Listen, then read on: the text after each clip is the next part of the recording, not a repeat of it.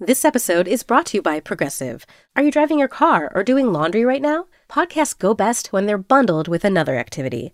Like Progressive home and auto policies, they're best when they're bundled too. Having these two policies together makes insurance easier and could help you save. Customers who save by switching their home and car insurance to Progressive save nearly $800 on average. Quote a home and car bundle today at progressive.com. Progressive Casualty Insurance Company and Affiliates. National average 12 month savings of $793 by new customers surveyed who saved with Progressive between June 2021 and May 2022. Potential savings will vary. I'm Tanya Mosley. In 1987, my sister Anita vanished without a trace. Decades later, thanks to DNA, we found her. But that's only the beginning of the story. She Has a Name is a new audio documentary that explores the search for redemption, confronting trauma, and healing in the face of unimaginable loss.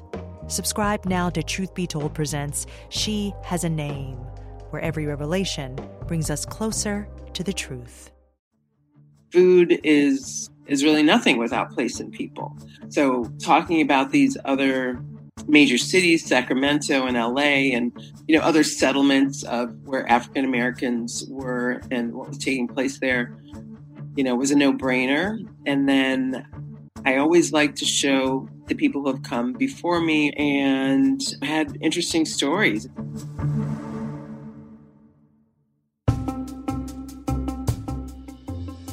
Hi, I'm Lale Arikoglu, and this is Women Who Travel Today is the start of a three week series where we slow things down a little bit and explore things like cooking, gardening, and self care in its many forms.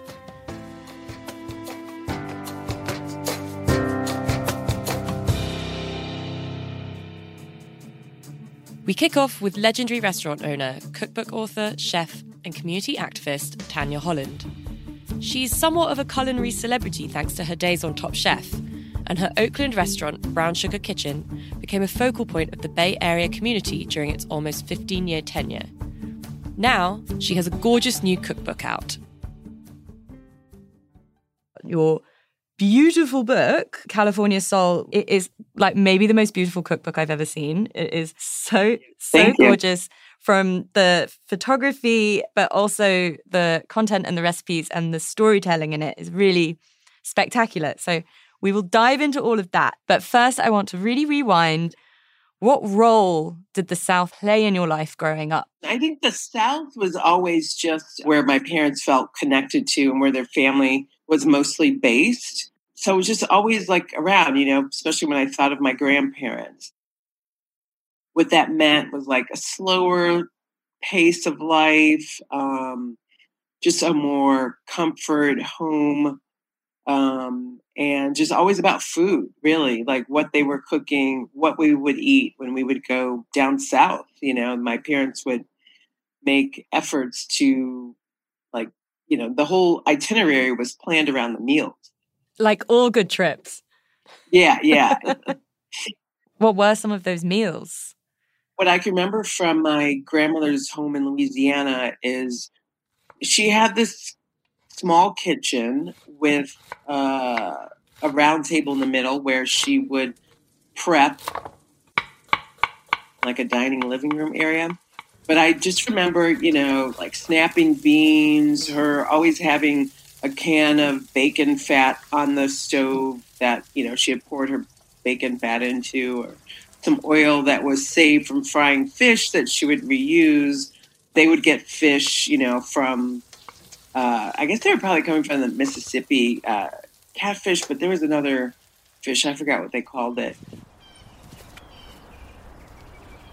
And then also they had a garden and they had a fig tree. And, you know, I remember her, you know, making fig jam and using other ingredients from the garden like tomatoes. And, you know, it wasn't huge. Um, and then my uh, grandparents in Virginia, my grandmother would kill a chicken and we'd have that for dinner. And they were growing some vegetables as well. And um, yeah, I just remember, you know, them always just wanting to feed us.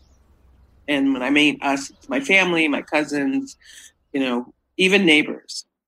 You write in the introduction to the book as sort of certain foods providing, I really love this kind of phrase, a sensory connection to the South. Talk a, even more about those flavors to me. I mean, like I like want to try that fig jam. Yeah, I mean, to this day, like, I mean, fig jam is one of my weaknesses. You know, when I think of just like the onions and garlic cooking and just those kind of sense of, you know, pepper and spice, collard greens, um, a ham hock, which would go in greens or beans, a lot of slow cooking, a lot of, you know, pots, something always simmering on the back burner. So, you know, kind of torturing us all the time. yeah, I mean, the flavors are just like really humble, homey.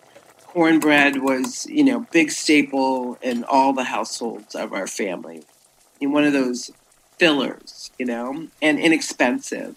But I would say that both of my grandmothers and my mother were always concerned about what they thought were the pillars of nutrition always the protein, the starch, and the vegetable. You know, we always had complete meals like that. Even if we had gumbo, there might be a side of greens and a side of cornbread and all the all the key components. Yes. Yeah. And you know, it wasn't just your grandparents who made food kind of like a central part of their lives. It sounds like it, food was also very important to your parents, and they yeah. started when you were a kid some sort of supper club called the Gourmet Club. Yeah, they, I mean, they, when they were young adults raising me, I mean, you know, and becoming professionals. And that was just something they did. And then they got together with five couples and they started what they called the Gourmet Club. And they met once a month. And the host couple always picked the theme and they did soup to nuts, cuisines from around the world and regional American food. And um, I just grew up exposed to all this and thinking that, you know, this was kind of normal. um, and it just really informed my values around food and around gathering with people at the table and feeling that, you know, food was this common language, common denominator that could break down barriers, that could bring people together. Um, and yeah, I still, you know, that dinner parties are still my favorite way to socialize. I love that. And for what it's worth, it's also my favorite way. I think you said something really interesting about it sort of teaching you the value of gathering and bringing people together. And that feels like something that comes up a lot now when we talk about food. And I think there is a trend of supper clubs, and it feels like the kind of larger global and also political conditions in this country probably have something a little to do with the fact that we are trying to gather and bring people from different parts with different backgrounds into our lives. What was the period of time when your parents were doing this like? Do you think that that was also something they were trying to do? Was it being conscious in terms of like what was going on kind of in the background? Or was it just bringing people together? Yeah, they were being conscious because they, you know, for 20 years, it was three black couples and three white couples. Um, that's as diverse as Rochester was at that time. There wasn't a lot of um, Latinx or um, Asian descent people up in that area, or that were integrated in our community for for whatever reason. Um, so yeah, that was it was very conscious. Um, they had just you know this was 72 when they started so there were still race riots happening they had just, you know, been through the really, I mean, I was born in 1965, the year that, you know, Martin Luther King was killed. There was all this unrest going on. Um, Mm-hmm. and they had dealt firsthand with a lot of racism. But, you know, they, I mean, these people that they were in this club with were great people. And that's what I learned from my parents. It's like, it doesn't matter your background. You're a good person with integrity and mm-hmm. values, like that's what matters. So it sounds like whether you were aware of it or not, you were on a path to working with food. you know, I, I was kind of on the side, watching from the side when my mom cooked. I would try to get in there and make something when she wasn't home, you know, sometimes get in trouble because I wasn't as good cleaning up after myself.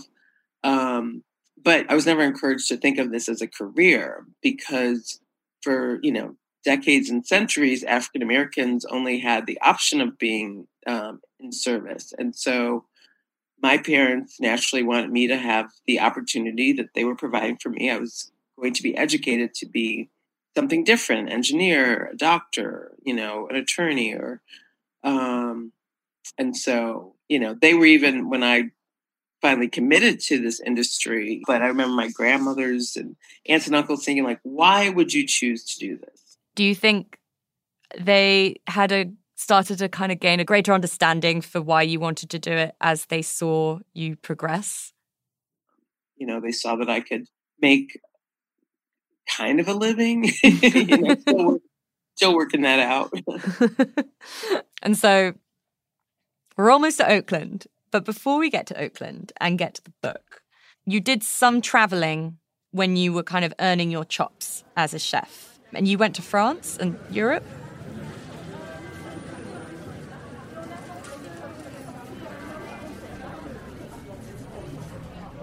My first trip abroad was in college. I went to the former Soviet Union because I was studying Russian language and literature. And I got the the bug of like overseas travel just like how mind expanding it is. And I had studied French as well. I always wanted to live and work in France. I kind of wanted to be an ambassador, but I didn't want to go through just like, I don't know, that long ladder that you would have to climb. So when I got into hospitality, and I found out that a lot of the really great chefs, and even in the United States, had trained in France or spent some time in France.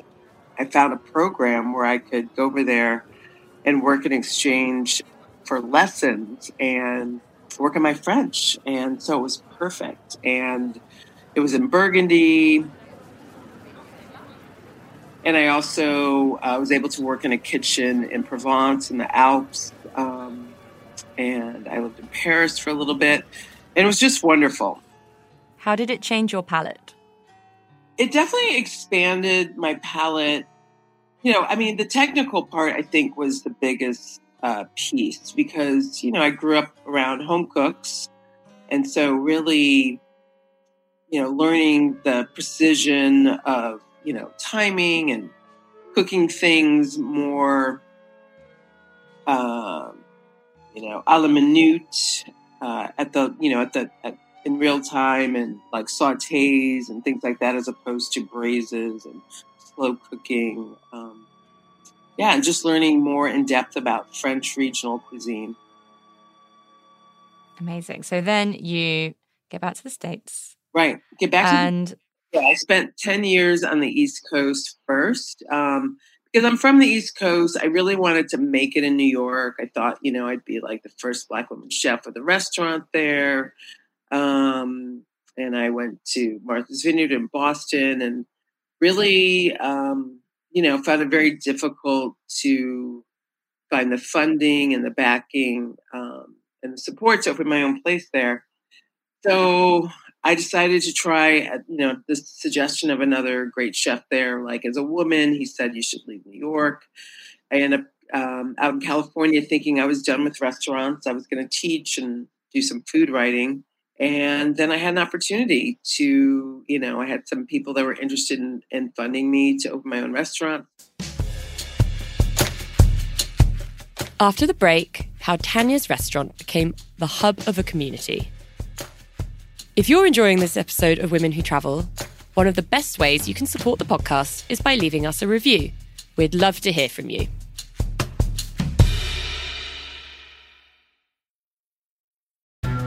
And if you are watching this video, either I'm dead or I'm in a very, very, very bad situation. She said, Oh my God, I can hear gunshots. I can hear men outside. Where are they? What have they done to them? Are they dead? Are they not dead? There is one suspect, her father, the Sheikh. It's Madeleine Baran from In the Dark. We've teamed up with our new colleague Heidi Blake at The New Yorker to try to answer a question about one of the richest men in the world, the ruler of Dubai. Why do the women in Sheikh Mohammed's family keep trying to run away? There's five policemen outside and two policewomen inside the house. So basically, I'm a hostage. And he reminded me that Sheikh Mohammed can get me anywhere. Because you're a rich and powerful person, you can effectively break any law you want in our country and get away with it. The Runaway Princesses is available now. Follow In the Dark wherever you get your podcasts. Have you ever owned something that inspired you to level up? For me, it's my hiking boots, which have gotten me over some pretty tough terrain. And I'm not talking about my morning commute on the New York City subway. They've pushed me to go to far off places like trekking in the remote mountains in Patagonia, wildlife spotting amid the thick rainforests of the Amazon, and climbing through canyons in the Utah desert. When we own exceptional things, they inspire us to do exceptional things. The all new Lexus GX has an exceptional capability that will have you seeing possibilities you never knew existed. There's an available panorama glass roof, 33 inch all terrain tyres, and multi terrain select driving modes. Its advanced technology and luxurious interior means that wherever you go, you'll never go without. Live up to the all new Lexus GX. Luxury beyond limits. Experience amazing at your Lexus dealer. I'm Tanya Mosley. In 1987, my sister Anita vanished without a trace. Decades later, thanks to DNA, we found her. But that's only the beginning of the story. She Has a Name is a new audio documentary that explores the search for redemption, confronting trauma, and healing in the face of unimaginable loss. Subscribe now to Truth Be Told Presents She Has a Name, where every revelation brings us closer to the truth.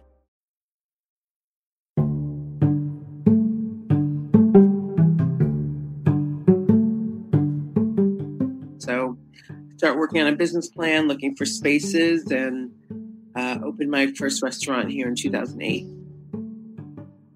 Which was Brown Sugar Kitchen, which, from what I gather, was a true community hub as well as being an incredibly lauded and successful restaurant. Yeah, it kind of became that without like intention. I don't know. I mean, I I knew that the community needed, um, you know, an amenity like a restaurant. There was nothing in the area, um, but I never could have imagined what a what a draw would become, and became a destination dining.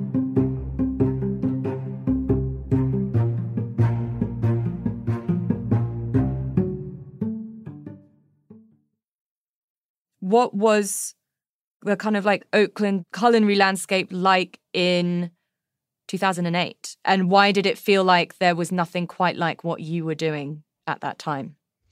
Um, yeah, when I arrived in to Oakland in 2000, I think it was three or three is when I moved here. I noticed that there were like mom and pop ethnic restaurants, and then there were some high end um, established uh, restaurants, and there was nothing really in between. So I aspired to open like a bistro, and then I couldn't find the right location that made sense for that concept. So I found this location that was an old diner, and you know came up with the name Brown Sugar Kitchen, and um, just start doing breakfast and lunch because dinner was not viable in the neighborhood. There weren't enough residents. It was kind of dark. I actually ended up being, you know, very vocal with the city council to get um, more lighting installed so that the area would feel safer in the evening. Um, so it became like, you know, I kind of became this activist. And, you know, that was another job on top of trying to run a restaurant and trying to cook and, you know, wearing lots of hats. But um, yeah, it was like Oakland was still recovering from some, you know, sort of tragedies in the late 90s, like some um, from the earthquake in the late 80s. And then I think it was like 91, there were fires in Oakland. And, you know, there was um, recessions and it just, the downtown wasn't very lively. And so, but it has great architecture, great bones. I love design. And there was a community here that I felt was underserved. And I just really wanted to open something new that could inspire and would based on high quality ingredients and consistent uh, service and, and taste. So, what is it like to actually be cooked for by Tanya? Here's a dispatch from Condé Nast Traveler editor Megan Spurrell, who got to experience it firsthand while living in Oakland a few years ago. Hi, I'm Megan Spurrell, and I'm a senior editor at Condé Nast Traveler. I'm also a huge fan of the Women Who Travel podcast and a very avid listener. Uh, so when I heard that you guys are doing an episode about Oakland and food, I was so excited because I lived in Oakland um, before moving to New York, and I will never forget um, just some of the places I loved eating. I'm originally from Southern California, but I grew up knowing that Northern California had the best food. Uh, even in high school, I would hear about Alice Waters and what she was doing at Chez Panisse with, you know, picking herbs that were grown right in the area you were sitting in and added on top of your food. Um, I just knew that there was this kind of culinary movement up there that was really specific to California when I moved to Oakland, I remember, you know, anytime you move somewhere new, you ask, okay, what are the spots that I have to try? Where do I have to eat? What's the local place everyone loves? And Brown Sugar Kitchen was what I remember everyone talking about, just like good soul food. You go for brunch, um, you get chicken and waffles. It's delicious, super cozy. And I loved, I loved hearing about it because Oakland feels like that to me. You know, if you're, I was choosing to move to the Bay Area and deciding do I want to live in San Francisco or do I want to go to the East Bay? And I chose to live in the East Bay because it's it's not a bustling city in the exact same way that San Francisco is. It has a downtown, but a lot of it is much more neighborhoody. There's kind of low slung parts um, where you don't have a ton of tall buildings and people know their neighbors and obviously a strong sense of community as the city of Oakland as the city changes and is gentrified. So Brown Sugar Kitchen just seemed like a place that had kind of been around for a while and people really valued. And it was like, okay, I've got to go to Brown Sugar Kitchen. And I remember walking in, it was on a corner, it was the West Oakland location, if I'm remembering correctly. And I walked in and I had these beautiful waffles topped with just perfectly crunchy fried chicken. I was with friends who were visiting in town. That kind of gave me an excuse to to do it. Um, and I just remember feeling of warmth, feeling cozy, and feeling like, you know, it was probably the fact that I was leaving too, but being like, Oakland has so much um, personality to it. And, you know, maybe it's because we were eating soul food, but so much soul. Yeah, I'm, I'm glad I got to eat there before it closed. After the break, we dive into some recipes from California Soul.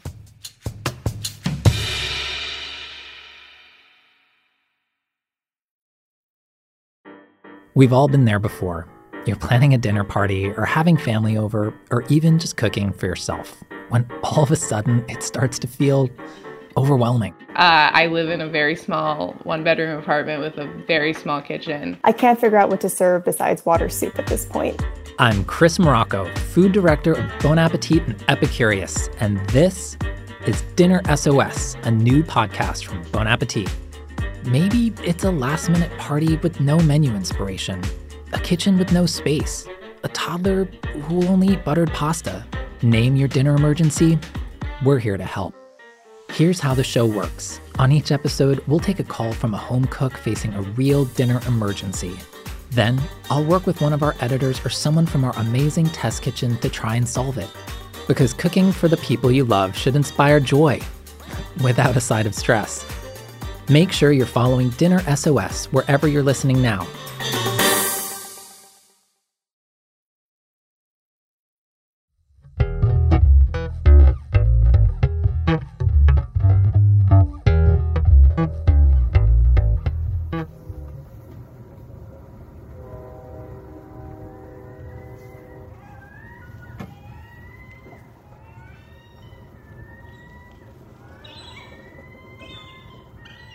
you know, when I first moved to Oakland, I moved to Jack London Square, which has pretty much been, um, I guess, gentrified for a while. And it's like It's, it's mostly apartment buildings. It's pretty clean and upkept because it's a port, and there's an Amtrak station there, and it's you know, it's fine. Then I ended up moving to West Oakland with my former partner, and it's like, you know, it's a little sketchy, and I've never lived in a neighborhood like that, and then I'm seeing African American families that are marginalized and, you know, people who are unhoused. And I'm, you know, as an African American person, it was just really hard on the psyche. Like, I'm like, that could be my uncle, that could be my cousin, that could be me. And to have to see it every day, to drive through it, was really um, depressing, you know. And then I opened a place, and I talked about this at one point where I'm welcoming all these people, but yet I have people in the area who like, you know, we're trying to get in, trying to get a free handout, or um, we had a lot of graffiti, we had theft, we had, you know, copper pipe theft, and it's like, it was this juxtaposition, you know, that was really um, challenging to navigate, um, and it's funny because you know, things like kind of rose in terms of safety, got better. Um, I got a little bit more support from, you know, the community looking out for the building and and then, you know, COVID hit and now it's gone back down again. So just witnessing this like cycle and seeing when real estate gentrification happens, but the people aren't taken care of it's just it doesn't work for anyone. It doesn't serve anyone. It's it's just really it's sad. Yeah, it's a lot of a lot of sadness.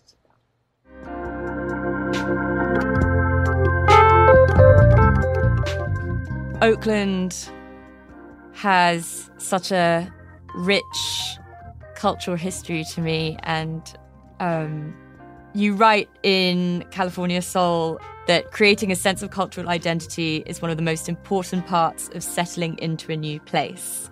It sounds like you did that yourself when you arrived there. Talk a little bit as well about that in the context of westward migration and how people who moved to the West Coast during that time kind of developed their cultural identity in Oakland. The African Americans who migrated here, they, you know, they set up um, I would say restaurant spaces. Some of them are really casual, but there's history and documentation of a very thriving district um, because the porters from the railroad um, settled here because the railroad terminated here in Oakland. And there's a lot of remnants of, of that time. And there were places that people still talk about for their barbecue or their you know, chicken dinners or whatever it is. But it's, I just think it, it's just really important the food piece and also the contribution that African Americans made to the foodways out here in California is very significant. And one of the kind of wonderful through lines of the book are the profiles you do of Black business owners um, throughout the region. And many of them are women, which is wonderful to see. Mm-hmm. When I think of California, also, I always think of it as like where pioneers come, right? It's like people travel across country and they didn't know what they were going to get into and they made something happen. And that's kind of what I've done as well. Like I came here without like a big plan and I, I made a lot happen. And I think of, you know, Mac McDonald from Vision Cellars who came from East Texas and was like, want to make wine. And um, you know bought a vineyard and he's still making wine and um, you know at 80 or almost 80 and miss odette and her barbecue sauce um, she's phenomenal and has been really committed to consistency which again is a big value of mine. And that makes a difference when you're talking about food products. Um, you want the same flavors every time you open that jar. And yeah, I mean, barbecue and barbecue sauce and grilling is a big tradition, especially out here with the, you know, the nice weather. We can be outdoors a little bit more.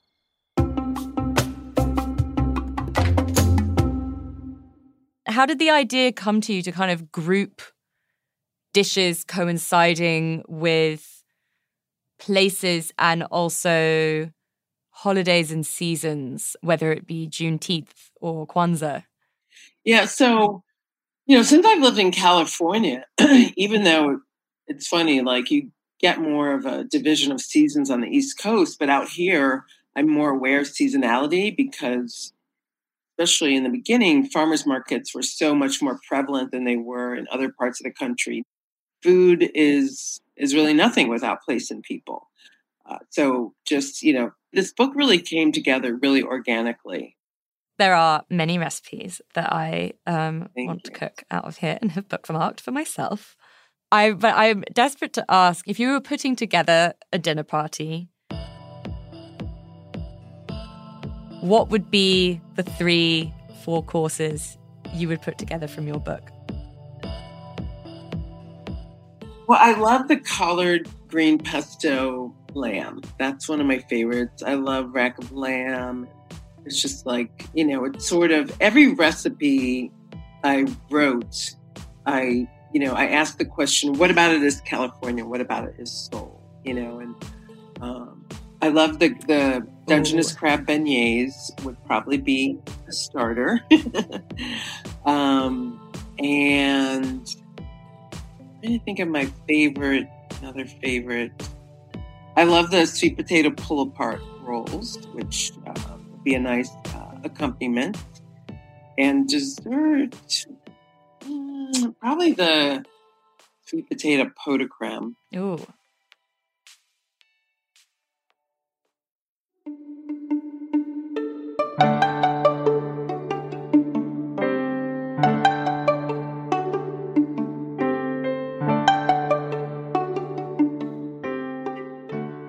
What does California mean to you now? Um, it still means that infinite possibilities. Um, it's still like it's like the last frontier. I feel like there's an openness here, maybe because you know there's a bigger distance on the Pacific coast to the next landform as opposed to the East Coast to Europe. Um, and so it just feels like, yeah, this is like kind of the the edge of the world over here, and what we're doing over here is uh, can be very innovative. There's no ceiling on what you can do over here. Like I said, expand creatively. Well, that feels like a perfect note to wrap up on. I feel like you summed up a lot of why I find the idea of moving to California very alluring and I fantasize about it quite yeah. a lot. Yeah. um, but this was such a joy. And in the show notes, we'll let people know where they can find California Soul. Next week, a lively conversation with Brooklyn based chef and TV host Sophia Roe, who believes that food is politics. Season two of her TV show Counterspace takes us to different locations around the world to see food at its source. See you then. Thank you for listening. I'm Lale Arikoglu, and you can find me, as always, on Instagram at Lale Hannah, and follow along with Women Who Travel on Instagram at Women Who Travel. You can also join the conversation in our Facebook group. Alison Layton Brown is our composer. Jennifer Nelson is our engineer. Jude Kampfner from Corporation for Independent Media is our producer.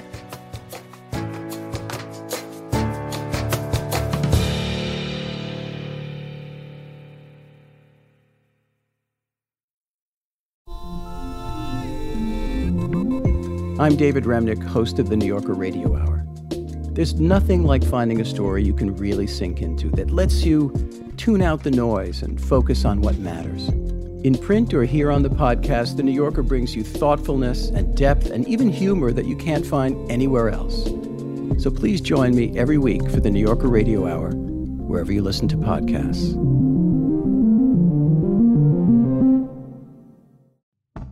I'm Tanya Mosley. In 1987, my sister Anita vanished without a trace. Decades later, thanks to DNA, we found her. But that's only the beginning of the story. She Has a Name is a new audio documentary that explores the search for redemption, confronting trauma, and healing in the face of unimaginable loss. Subscribe now to Truth Be Told Presents She Has a Name where every revelation brings us closer to the truth.